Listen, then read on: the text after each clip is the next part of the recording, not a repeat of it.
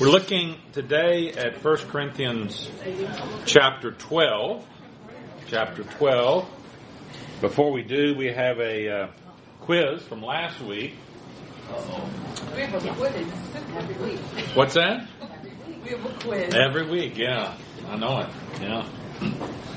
So, uh, mine are easier than when you get to heaven. The Apostle Paul has some really tough ones. I understand. So you, you know, You know that for a fact. I do. I do. I had a word. I had a word of knowledge. word, of, word of knowledge came to me just the other day. I gotcha. Okay.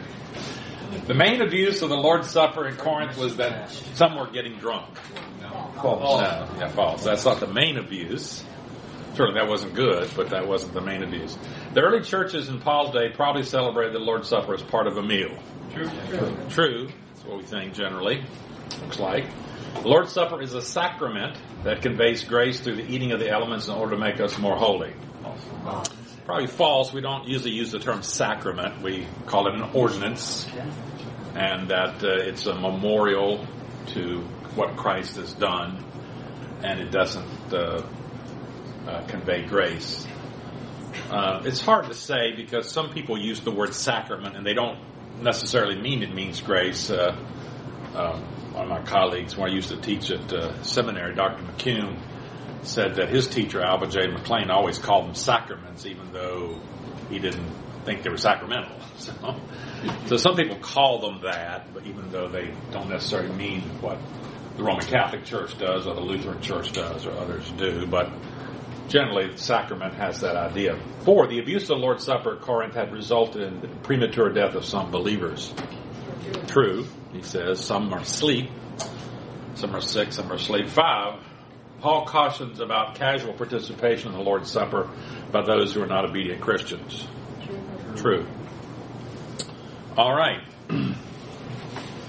so, where are we at? We're dealing with this section, problems communicated by official letter, chapter 7 through 16.9. And we're taking up a new section today, spiritual gifts, chapters 12, 13, and 14. I say here from chapters 8 through 11, Paul has been dealing with problems in the Corinthian church related to worship. In 8 1 through 10 22, he absolutely forbids the Corinthians to participate in temple meals. Remember, the problem there was idolatry. In chapter 11, Paul begins to take up three problems involving their own congregational meetings. First, 11 2 through 16 is a concern related to a woman's head covering when praying and prophesying. Second, in 11 17 through 34, is the abuse of the poor at the Lord's Supper. And uh, third, in chapters 12 through 14, um, is the abuse of speaking in tongues in the assembly. Paul's arguments in chapters 12 and 13 sets the stage for specific corrections in chapter 14. The argument in chapter 14 is in two parts. First, in verses 1 through 25, using a running contrast between tongues and prophecy, Paul argues for the absolute need for intelligibility in the assembly. Second, in verses 26 through 40, offering some specific guidelines beginning with tongue, Paul argues for the absolute need for order in the assembly. Since correcting the abuse of tongues is unquestionably the focus of chapter 14, it is reasonable to assume that the argument in chapters 12 and 13 leads to these correctives. In chapter 12, Paul emphasizes the need for diversity of gifts and manifestations in the unity of one spirit. Paul's emphasis is thus designed to counteract their singular enthusiasm for tongues. Now, in these chapters, we have various lists of gifts. We have a couple of lists of gifts. And um, in the list, in chapter 12, tongues is always at the bottom of the list. Um, after um, after Paul has talked about the need for greater diversity, he will list the gifts, but he always puts tongues at the bottom. So it seems to be he, he's trying to de-emphasize somewhat the gift of tongues. They have probably an over enthusiasm for that. And that also makes sense of uh, the argument of chapter 13, where he starts off talking about even though I could speak in tongues and so forth, and don't have love. so their their passion for tongues resulted in the fact that they didn't have the love for one another that they should have. And so love is set forth as the necessary uh, ingredient for the expression of spiritual gifts in chapter 13. One must have love to properly use and express the gifts. The reason for the gifts, we're told, is edification. Edification is a term that means to build up. So to help people grow spiritually, to help them mature, to edify, build them up in the Christian faith. And that's what love aims at doing. But Paul will say uninterpreted tongues does not do that. uninterpreted tongues doesn't edify at all, as we'll see. All right. So the first thing we see in chapter 12, verses 1 through 3, is the test of the Spirit. At first glance, these opening verses would seem to be unrelated to the topic at hand. Nonetheless, Paul probably here intends to set the stage for much that follows. His initial concern is to set their former experience, former experience as idolaters in contrast with their present experience as Christians who speak by the Spirit of God. Verse 1. Now about the gifts of the Spirit, brothers and sisters, I do not want you to be uninformed. You know that when you were pagans, somehow or other you were influenced and led astray to mute idols. In verse 1, Paul says he doesn't want the Corinthians to be ignorant about spiritual gifts. Verse 2 expands the point by indicating that before they were saved, the ignorance of the Corinthians was profound. He's contrasting their saved and unsaved positions. Chapters 12 and 13 are designed to correct their general ignorance about the proper role and function of spiritual gifts in the church. Verse 3. Therefore, I want you to know that no one who is speaking by the Spirit of God says Jesus be cursed, and no one can say Jesus is Lord except by the Holy Spirit. Paul does not want the Corinthians to be ignorant about spiritual gifts, so he will now make known to them the truth. They think that one's exercise of spiritual gifts, particularly the gift of tongues, makes one a real Christian. The truth is, as Paul will explain in verses 4 through 11, there is a great deal of diversity in the church when it comes to spiritual gifts, and to exalt tongues above other gifts is a serious error. The important distinction that one can draw is between the believer and the unbeliever. Between those who have the Spirit and those who do not have the Spirit. What those who do not have the Spirit say about Jesus. So the important distinction is not in the kind of gifts that a person has, but the important distinction is between the believer and the unbeliever. To be able to truly say that Jesus is Lord, with all that that entails. I mean, obviously, you can go out in the street and say, hey, okay, say Jesus is Lord. Somebody can say that, you know, just mouth the words. But that's not what Paul is talking about. To be able to t- truly attest that Jesus is Lord implies one confesses that, that the Jesus of the incarnation, cross, and the resurrection is truly the Lord. Such a person demonstrates they have experienced the powerful transforming work of the Holy Spirit. The question of what is spiritual must begin with who has Christ. To put the matter another way, if anyone does not have the Spirit of Christ, they do not belong to Christ. If one belongs to Christ, then one is spiritually gifted. Apparently, as is sometimes the case today, some in Corinth wish to argue that the possession of certain spiritual gifts, especially tongues, is a sign of a genuine Christian. In some Pentecostal circles, speaking in tongues is considered essential to salvation, are almost essential to salvation.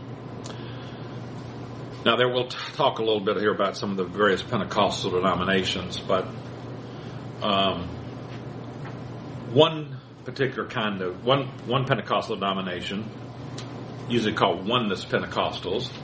They're called Oneness Pentecostals because early on, in the early 1900s, there was a break, a division in the Pentecostals, and some of them became Unitarians. That is, they denied the Trinity. So we have some Pentecostals, one Oneness Pentecostals, who deny the Trinity, and they, you know, they will only talk about Jesus. Jesus is God and Holy Spirit, you know. And so uh, for them, they also say, if you look at the United Pentecostal Church, if you look at their doctrinal statement, you'll see that they say that if you if you have not spoken in tongues, you're not a genuine Christian.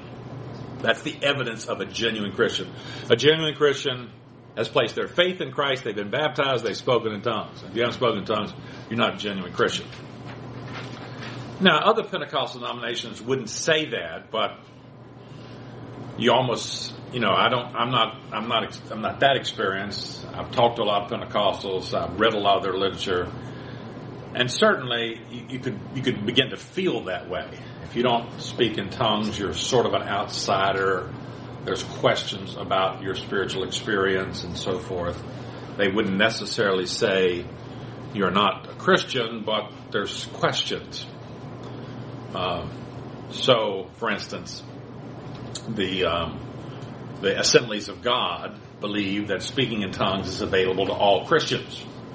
All Christians should be able to speak in tongues. Now that, that might sound a little strange because Paul will say later on, does everybody speak in a tongue? And the answer he's expecting is no. But they divide speaking in tongues up into a couple of different, they, they divide it up a little bit. They say Paul is talking about the gift of speaking in tongues in the assembly versus speaking in tongues as the evidence of the baptism of the Holy Spirit. That's available to everybody. Now, Paul really doesn't make any such distinction here at all, but so therefore, you're sort of a little, it's a little problematic, you know, if you don't speak in tongues. There's some question about you. But Paul says no. The true test is what one confesses about Jesus, not what spiritual gift one has. For in fact, there are a diversity of gifts, as Paul will now explain. Okay, let's look at that. The diversity of gifts. Paul now proceeds to zero in on the specific problems of the Corinthians, overemphasis on one gift, tongues, by emphasizing the fact that there is a wide variety of manifestations of the one Spirit within the church. In fact, Paul will begin by noting that diversity within unity belongs to the character of God Himself. Although there is one Spirit, one Lord, and one God, a great variety of gifts and ministries characterizes each of the divine persons. Such diversity in God manifests itself, Paul argues further, by his distributing many of the Corinthians different manifestations of the Spirit for the common good. Several of these then are put forth as illustrations in verses 8 through 11. Well, first we see diversity affirmed. Verses 4 through 7. there are different kinds of gifts, but the same Spirit distributes them. There are different kinds of service, but the same Lord. There are different kinds of working, but all of them and in everyone it is the same God at work.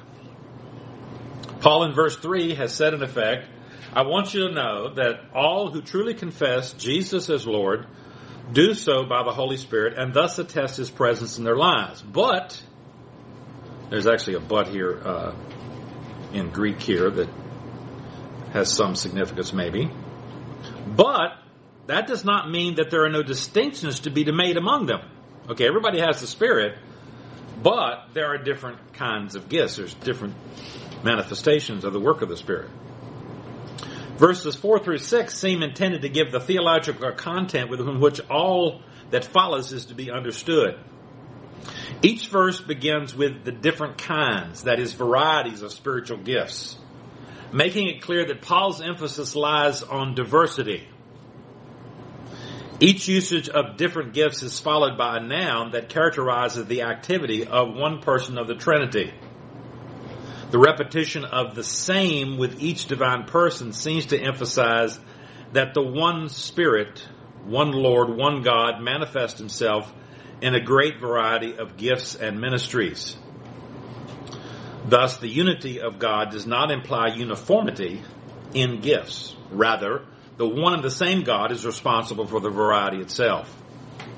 Given the flexibility of language with Paul, one should probably not make too much of the different words used to describe the different activities of the person, divine persons. Gifts, services, and workings.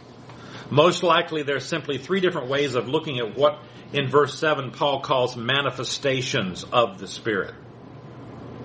And at the same time, however, the three nouns probably do reflect what for Paul would be the primary aspect of the three divine persons. Gifts should be associated with the Spirit. Service goes well with the Lord, that is, the Lord Jesus. Since the New Testament, both Christ and his followers are described as servants, and workings nicely fits God, as the last clause of verse 6 shows. This God is the one who works all things in all people. Obviously, these verses have Trinitarian implications. This is a very strong passage for the Trinity here. You know, when you're taking master plan for life and so forth, you study the Trinity. I'm sure Ken will say there's no particular verse that actually says God is a triune God, God is a Trinity. But this clearly suggests that Paul believed in a Trinity. He puts the three persons on an equal level here. They're the one God, the Father, the Son, the Spirit. You know, he's putting the Spirit with God and with the Father. So that's one of the problems of that oneness Pentecostal group is, of course, they deny. Uh, they they they say there's just one manifestation of God. There's no there's no Father, Son, and Holy Spirit. Jesus is is the one God. Uh, there's no separate manifestations in that sense. So uh, of, of God, actually. It's just one God. No personalities there, different personalities. Verse 7. Now to each one, the manifestation of the Spirit is given for the common good. Now that's an important verse. These gifts, these manifestations of the Spirit are given for this purpose, the common good. In verses 4 through 6, Paul based his appeal for the diversity and the nature of God as a Trinity. Now Paul proceeds to explain how that diversity is worked out in the life of the church. This verse states his thesis, which is then illustrated by the representative examples in verses 8 through 10, and concluded in verse 11 by a restatement of the concern of this verse, but with a slightly different emphasis. According to verse 7, every believer has received at least one gift from the Holy Spirit. Now to each one, to each one the manifestation of the Spirit is given. Compare 1 Peter 4.10. Each of you should use whatever gift you have received to serve others as faithful stewards of God's grace in its various form. So I'm going to define the spiritual gift here. I'm using uh, Dr. McCune, uh, former teacher at the seminary where I taught. I'm using his definition here of spiritual gift. The New Testament here doesn't define spiritual gift. Paul doesn't ex- define it and say exactly. He just says there are spiritual gifts. So we have to f- try to figure it out from what all is said here. Here's what he says. A spiritual gift is a sovereign, God given, um, and Paul will say it's in verse 11, he'll talk about the sovereignty. The Spirit gives them as he desires. So it's a sovereign, God given, Holy Spirit energized ability, whether naturally inherited or used and used or miraculously endowed and used. So that's kind of an important statement there. It's a spirit energized ability, whether naturally inherited and used or miraculously endowed and used, whether temporary or permanent, given for the service within the ministry and outreach of the local church. So, uh, when I was first studying uh, in Bible college and seminary and stuff, the definitions that you commonly see about spiritual gifts like Charles Ryrie and others, is it's an ability that you get at salvation. You receive this ability that you didn't have before at salvation. That's always a little problematic because it doesn't appear to work exactly that way. That is, if you have the gift of teaching, it seems to be uh, that it can be developed and matured, and the Spirit can use it. But a person who has no ability at teaching and they get saved, they don't usually get transformed instantaneously into the world's greatest teacher or something like that. You know, these it does now when some of some of these gifts do come instantaneously. Tongues, working of miracles, healing. So the miraculous gifts, yes.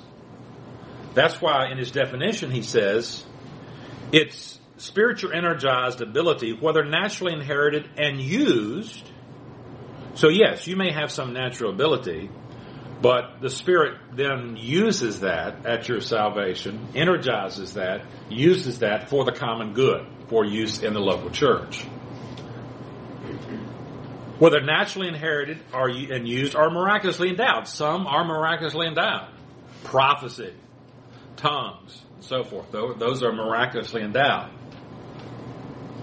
Whether temporary or permanent. Some are temporary, as we'll see.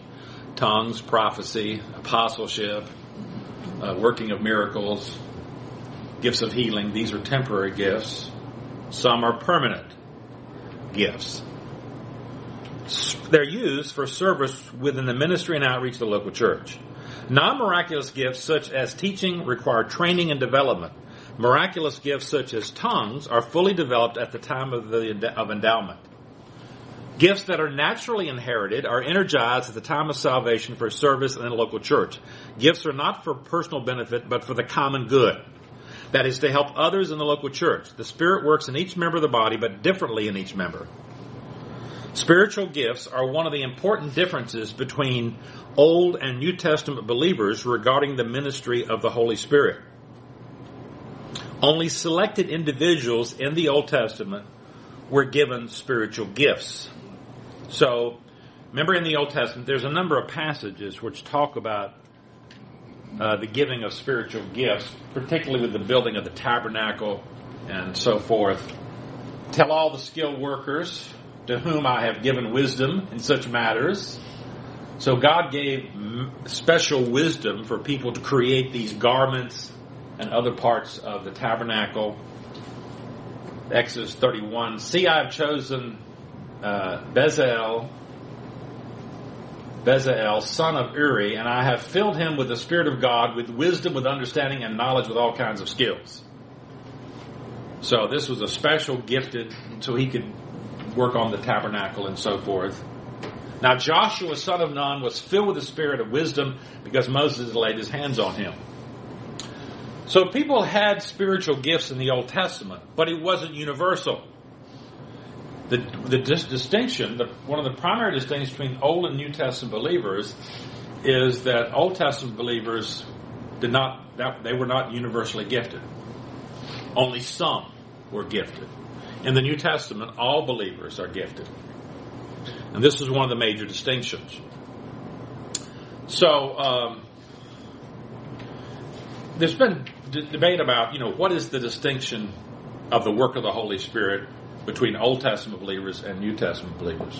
When I was first saved, I had the Scofield Reference Bible. That's what I learned. Everything I learned my pastor had we learned the Scofield Reference. And the and the and the, the dispensational teaching at that time, quite common, was Old Testament believers were not indwelt by the Spirit. But New Testament believers were indwelt by the Spirit. So that's the difference. Old Testament believers are not indwelt, New Testament are indwelt. And that's that that's what we were taught. It's a very common teaching. Many people believe it. Maybe some of you believe that. I believe it at one time. Uh, it presents a little problem because uh, if you're going to be saved, you need the Spirit. You remember Paul says in 1 Corinthians 2.14, the natural man, the psychikos, the NIV translates that, the person without the Spirit, the person without the Spirit does not understand the things that come from the Spirit of God. So, um, You know, if the person without the Spirit can't understand the things that come from the Spirit of God, what's an Old Testament believer supposed to do when they read their Bible? David and others, you know. So that was always the problem. When I remember when I went to Grace Seminary, there was difference of opinions when I was doing my doctoral work. People would come up with different ideas. Some would say, well, Old Testament believers were regenerated, they were born again, but they were not indwelt by the Spirit. They realized you got to have the Holy Spirit to make you born again. Well, today, uh, most people don't believe that. Most of us today in the dispensational camp believe that Old Testament believers were indwelt by the Holy Spirit, and uh, just like New Testament believers, because the Spirit is essential for spiritual life. I don't have time to go into all the ramifications of that now, but but my point is this is an important distinction. That Old Testament believers, at least one of the differences between us and them is they didn't have this spiritual giftedness that is common to every believer in the New Testament. Well, let's look at uh, diversity explained, verses 12, 8 through 10. To one, there is given through the Spirit a message of wisdom, to another a message of knowledge by means of the same Spirit. Having affirmed in verses 4 through 7 there is a diversity of spiritual gifts, Paul now explains what that diversity looks like. He lists nine different gifts, but there does not appear to be any particular classification or ranking of gifts, except that in the two lists in 1 Corinthians, tongues is always last. Probably because the Corinthians were making too much of the gift. These gifts are primarily representative, not exhaustive, since other New Testament passages have different listings. And I've listed some there one, two, three, four. There is a couple in Peter that he talks about. So this is one of the trick questions we used to ask students when graduating from seminary. For many years at the seminary, we had, when you graduate from seminary, one of the last things you had to do was senior doctrinal exams, but you didn't have to do that. Fortunately, you got out of that. Senior doctrinal exams. So you had to go before the faculty, and you had to uh, present. You had to have present a doctrinal statement, about a ten page or so, and then you had to ask questions that the faculty would ask you for a couple hours. You know, you got to be grilled by the faculty. so we replaced that. I've changed that. You thank me for that, you know. Appreciate it. we changed it to a class where I think it's better, where you write a doctrinal statement. You, you, go through week by week. You write a doctrinal statement, say on the doctrine of the Bible. You go to class, you talk about it, and you rewrite. So you you get more interaction that way. I think it's much better. But one of the questions we used to ask students was, um, are the gifts are these lists exhaustive? That is, are there more spiritual gifts than are here, or is this it? Is, it, is this are these the only ones, or is there a gift of piano playing? You know that kind of thing. So I'm not going to I'm not to solve that problem here today, but but people differ on that. Uh, I think Dr. McKinnon used to always argue this is exhaustive. So what? A, so because you have some of these called you know it's translated helping. Well, you can put a lot of things that people do under helping. You, you could say they're exhaustive in the sense that eh, pretty much everything we do is helping other people and that kind of thing. So uh, that, but I don't know that they're exhaustive. Now, I don't think it's important because I don't think we have to identify. It's important to rush out. What's my spiritual gift? I got to identify. There's nothing in Scripture that we'll see that says to rush out and find your spiritual gift. If you can look online, and I did just again, you can find spiritual gift tests. Okay, do, do this and you'll find out what your spiritual gift is. I don't think that's really proper and so forth. Spiritual gifts, if you have them, will come out as you work in the local church, as you serve in the local church. It will find out what your gifts are, what your abilities are, where you're good at.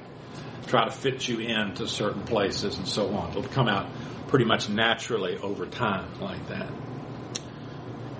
So, uh, let's talk about some of these. The message of wisdom and the message of knowledge are probably to be understood as miraculous gifts by which a speaker is given supernatural wisdom or knowledge from God to impart to a situation rather than the more natural gifts given the fact that the rest of the gifts in verses 8 through 10 are miraculous in nature.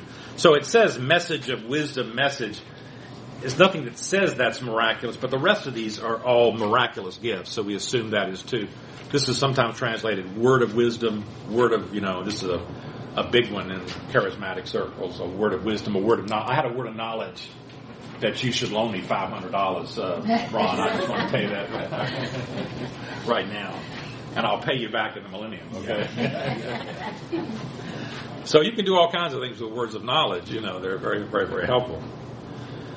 So it's not Paul's purpose, I think, to identify the precise nature of the gifts, but simply to emphasize the diversity of the nature of the gifts present in the Corinthian church. Verse 9, to another faith by the same Spirit, to another gifts of healing by that one and same Spirit. Faith is not the faith that all Christians have in Christ, since Paul implies that some Christians have it and others do not have. It's probably a special endowment of faith for accomplishing of some task. Both terms in gifts of healing are plural and thus may suggest separate gifts to heal different diseases. Verse 10 to another miraculous powers, to another prophecy, to another distinguishing between spirits, to another speaking in different kinds of tongues, and, and, and to still another the interpretations of tongues. Miraculous powers is probably the ability to perform various kinds of miracles. Obviously, it's related to that gifts of healing, because that's a miraculous thing, but this is apparently broader. Prophecy involves speaking the very words of God with authority equal to the Old Testament prophets and equal to the words of Scripture. Now, I, am to maybe I'll talk more about that next week because uh, charismatics don't hold to that particular definition, I suppose. Uh, most of them don't.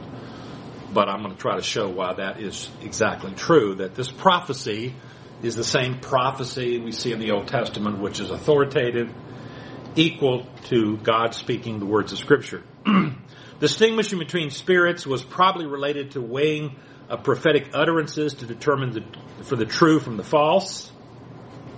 The devil and demons have the power to produce counterfeits, as was seen with Moses and the Egyptian sorcerers, and mentioned by Jesus. Many will say to me in that day, Lord, Lord, did we not prophesy in your name, and your name drive out demons, and your name perform many miracles? So there's a distinguishing true and false between the spirits. The nature of the gift of tongues is hotly debated today. All biblical tongues uh, are biblical tongues to be understood as real languages, like German, French, or are they some sort of unintelligible speech or gibberish? I don't mean to be I'm not trying to be so negative when I use the word gibberish, but that's about the only way to describe just a multiplication of syllables. Um, if you want to hear tongues speaking, you can now go on the internet and hear it. I went on there yesterday just again to listen to some people speaking in tongues. And everything I heard was simply repetition of just syllables. Bashaka, la you know, just, you just keep repeating syllables and you can hear there eventually get a lot of repetition. It just sounds sounds a little different, but it's just you know just syllables that are just kept repeating. But if you look on the internet, YouTube, you can find all kinds of people who are speaking in tongues and will show you how to teach you how to speak in tongues, how to how to do it. so I say gibberish in the sense it's not intelligence, intelligible language. This latter category is sometimes called ecstatic speech. The term ecstatic should be avoided since it describes the psychological state of the speaker, not the same kind of speech produced. Not the kind of speech produced. In other words, someone in an ecstatic state could produce coherent or incoherent speech. So you're going to see that term. People say it's ecstatic speech. Well, that should probably be avoided. Even um, I was looking at Wayne Grudem, who believes in speaking in tongues, says we should avoid that because ecstatic describes the state of the person not the kind of language. Uh, in an ecstatic state, in a frenzied state, or whatever state, you could still speak coherently or incoherently. What is relevant to our discussion is not the state of the one speaking in tongues, but the kind of speech produced. It's obvious to any unbiased observer that the so-called tongues of the modern Pentecostal and charismatic movements are simply unintelligible babblings. Now I'm talking about Pentecostal and charismatic movements. The Pentecostal movement, I'll talk a little more about that in just a moment, begins at the first part of the 20th century, the early 1900s. Then around 1960, what was confined to most of the Pentecostal churches, Assemblies of God, Church of God, Holiness Pentecostal churches, sort of broke out into evangelicalism a little broadly. And that's called the charismatic movement, about 1960. 67, it went into Roman Catholicism. Roman Catholics started speaking in tongues in 67.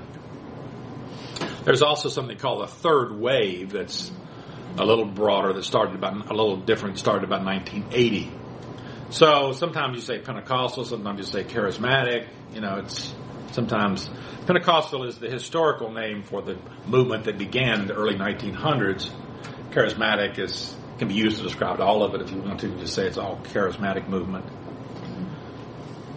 Um, so um, many researchers have analyzed contemporary tongues from a purely linguistic point of view and the consistent result is that they cannot be considered any form of intelligible or cognitive language. Now that's an important point because you'll you'll read accounts from charismatics who will say, "Well, somebody spoke in Chinese. It was a Chinese." You'll you'll hear reports of this. You hear all kinds of reports of this. No one has ever taped anyone. There is no tape of anyone speaking in a foreign language in tongues anywhere around. There's plenty of tape recorders. Everybody's got a phone. It's on YouTube. There is no example anywhere that I have ever seen or heard of where somebody is speaking actually in a foreign language. Now, Pentecostals will say that's not what we're doing anyway, but I want to make that point. It's not a foreign language. It's not an intelligible, cognitive language. What needs to be stressed is that tongues of the charismatic movement bear no resemblance to the spiritual gifts in Acts 1 or 1 Corinthians. Now, as we'll see, the charismatics are going to make a distinction between uh, Acts, what's happening in Acts, which are real languages, they'll admit, and 1 Corinthians, which are not real languages. But I'm arguing, I'm going to argue they're both real languages. If it can be demonstrated that biblical language, biblical tongues were real languages, the inescapable conclusion is that the modern tongues movement is in no way a product of the Spirit of God.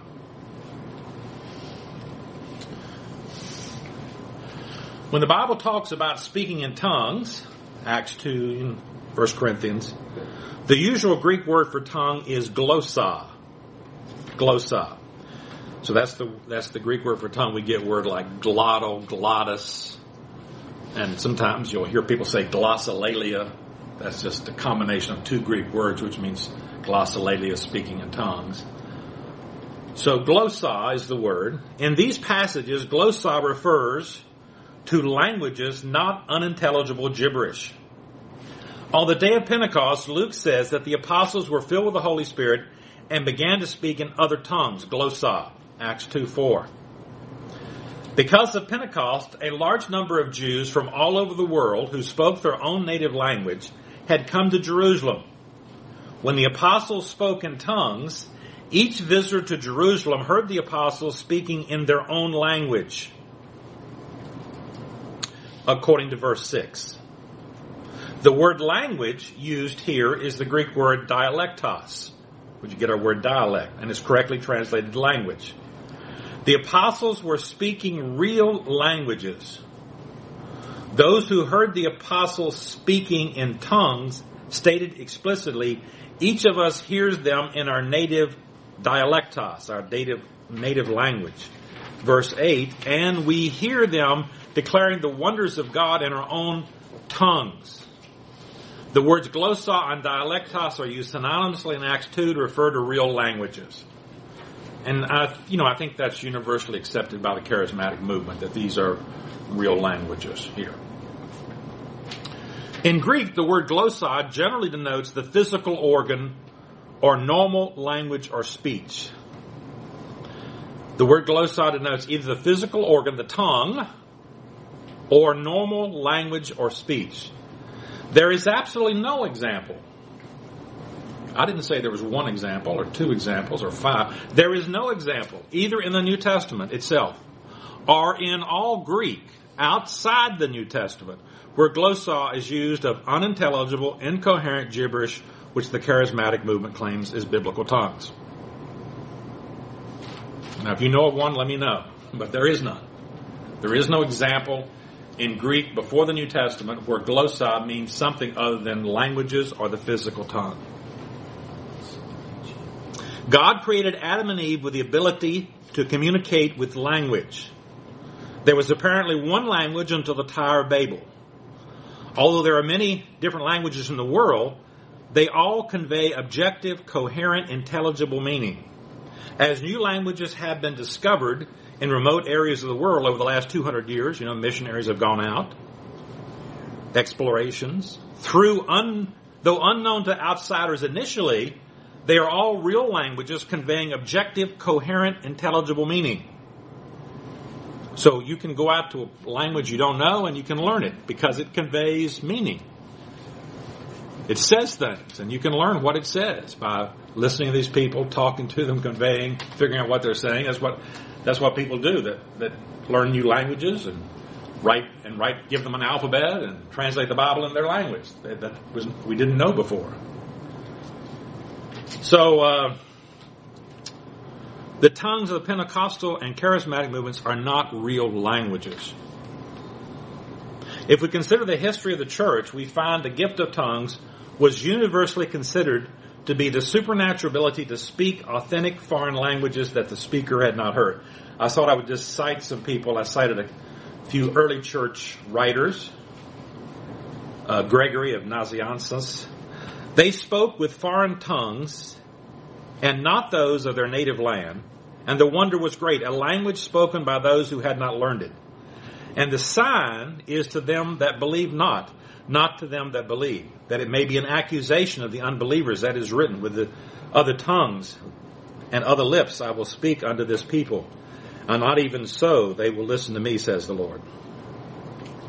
John Chrysostom, commenting on 1 Corinthians 14, 1 and 2. And as, and as in the time of the building of the tower, Tower Babel, one tongue was divided into many, so that the many tongues frequently met in one man, and the same person used to discourse both in the Persian and the Roman and the Indian and many other tongues, the Spirit sounding within the, him. And the gift was called the gift of tongues because he could, because he could all at once speak diverse languages. Augustine, famous church theologian, the early church. In the earliest times, the Holy Ghost fell upon them that believed, and they spoke with tongues, which they had not learned, as the Spirit gave them utterance.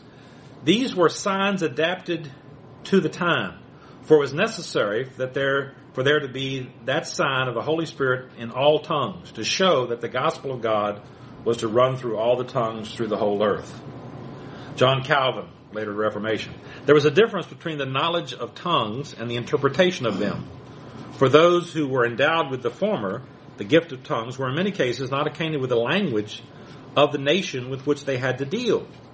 The interpreters rendered the foreign tongues into the native language. These endowments they did not uh, they did not at the time acquire by labor or study, were in possession of them by wonderful revelation of the Spirit.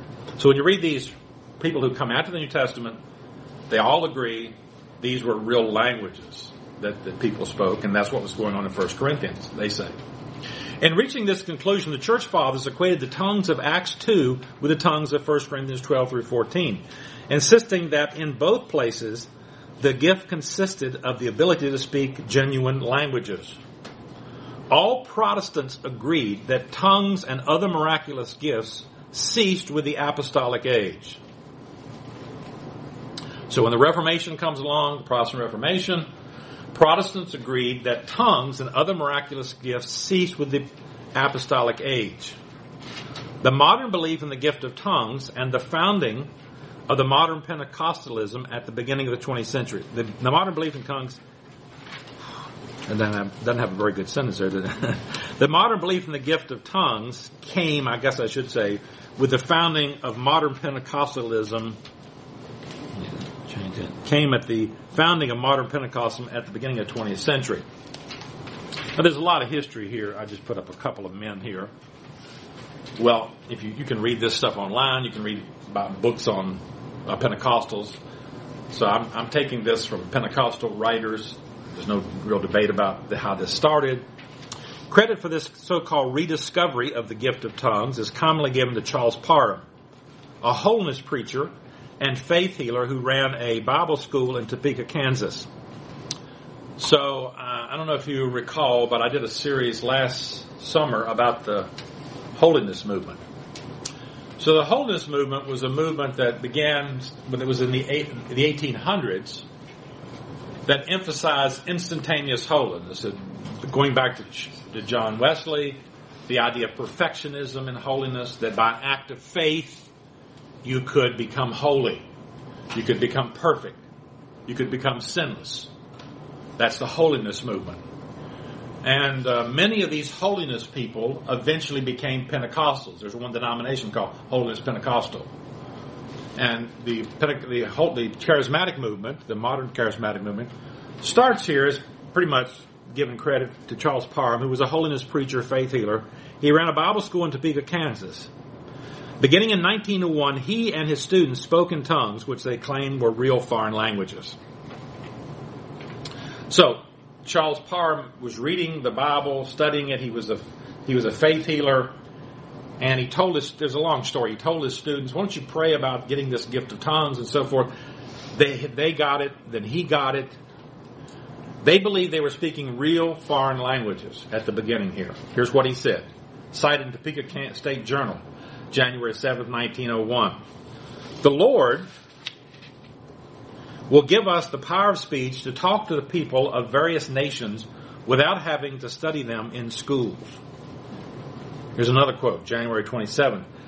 A part of our labor will be to teach the church the usefulness of spending years of time, the uselessness, I'm sorry, the uselessness of spending years of time preparing missionaries for work in foreign lands when all they have to do is ask God for the power. Parham eventually landed in Houston, Texas. There's a lot of history I'm leaving out here. In 1905, in 19, where African American preacher William Seymour accepted Parham's teaching on the baptism of the Holy Spirit with the evidence of speaking in tongues. So William Seymour was an African American preacher. He's down in Texas. He is, he listens. And I'll show you one. They were so racist back then, so segregated. Parham had to sit outside the classroom on a, in a chair. He couldn't couldn't even sit in the classroom. But he sits outside the chair. He he hears the preaching, and he's you know he gets the gift of the Holy Spirit. Uh, he and Parham actually had a break, had a had a had were ups, had a falling apart because Parham wanted him to go out and to evangelize in Texas, but uh, Seymour said no. Seymour. Uh, accepted the call to pastor a holiness church in Los Angeles on Azusa Street. For over three years, the Azusa Street Apostolic Faith Mission conducted, conducted three services a day, seven days a week, where thousands of seekers received the Holy Spirit. Word of revival was spread through the Apostolic Faith, a paper that Seymour sent free of charge to some 50,000 subscribers. From Azusa Street, the revival spread throughout the United States. Holiness leaders from the Church of God in Christ, Memphis, Tennessee, the Church of God in Cleveland, Tennessee, the Pentecostal Holiness Church, Georgia and Carolinas were present. Azusa carried, Azusa and carried its message back to the churches. So if you hear, read anything about Pentecostalism, you know about Azusa Street. Azusa Street's a big name. There's Azusa Pacific College and so forth. Uh, there's a lot of charismatic activity associated with that. 38 missionaries were sent out to countries like India and China thinking that they would be able to evangelize the native speakers in their own language through the use of miraculous gifts. All utterly failed. This eventually led to the idea that modern tongue speaking was not like that in Acts, but was like that in 1 Corinthians.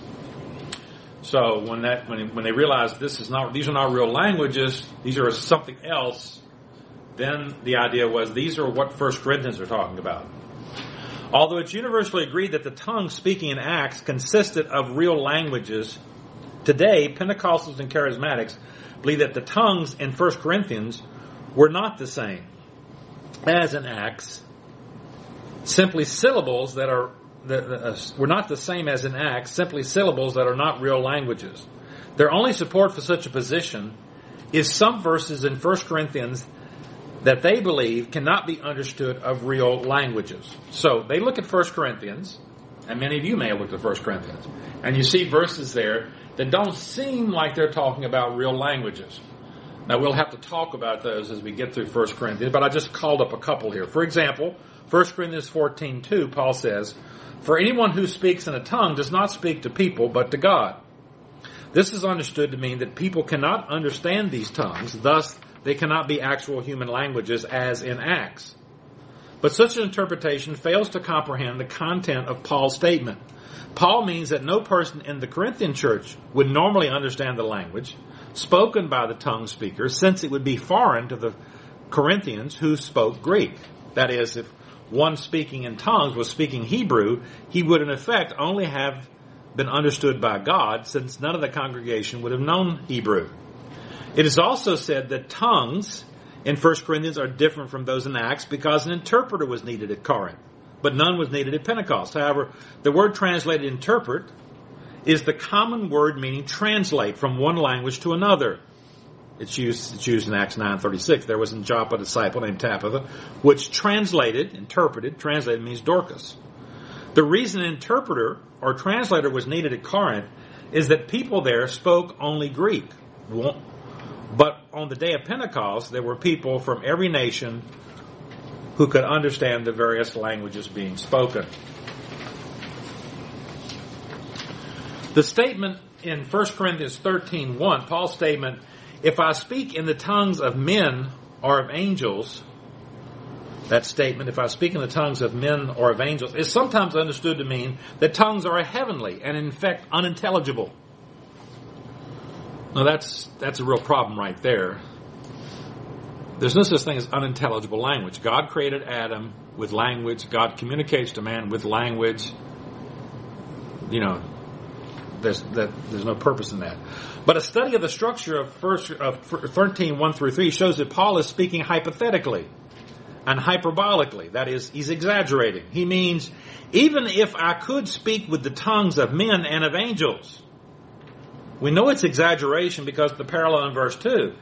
If I had the gift of prophecy and can fathom all mysteries, Paul no more spoke with the tongues of angels than he can fathom all mystery, mysteries. Paul was not omniscient. Paul is only using hyperbole. Even if I could do all that and I don't have love, then I'm nothing. There's another reason to believe that the gift of tongues described in 1 Corinthians is the same phenomenon his friend Luke describes in Acts. Luke was one of Paul's co-workers. He wrote Acts a few years after Paul wrote 1 Corinthians. So here's Paul, Luke together. Paul writes 1 Corinthians. Luke later writes Acts. The same Greek words are used in both places. In Acts, tongues is associated with foreign languages, and in 1 Corinthians, Paul associates tongues with all sorts of languages in the world. 1 Corinthians 14 9. All sorts of languages in the world. There is every reason to believe that those who spoke tongues in the time of the apostles spoke real languages. It's just as certain that the tongues of the modern charismatic movement are not languages and therefore are not in any way the product of the Holy Spirit, I believe. The interpretation of tongues refers then to the miraculous ability to translate speaking in tongues to a language understood by the church. Finally, diversity summarized. All these are the work of the one and the same Spirit, and He distributes them to each one as He determines. This verse simply summarizes what Paul has said up to this point. Each person has received at least one gift, and these gifts come from the Holy Spirit who sovereignly distributes them. You say, I want this gift. Sorry. He sovereignly distributes them to what he determines is needed for the church. All right, let's pray. Father, thank you for this time together. Give us understanding of these truths. We pray. Help us, Father, as we study this to reflect on our own service and help us, Father, to be faithful in our own local church use the gifts that you have given us for the common good. We pray in Christ's name. Amen. Thank you.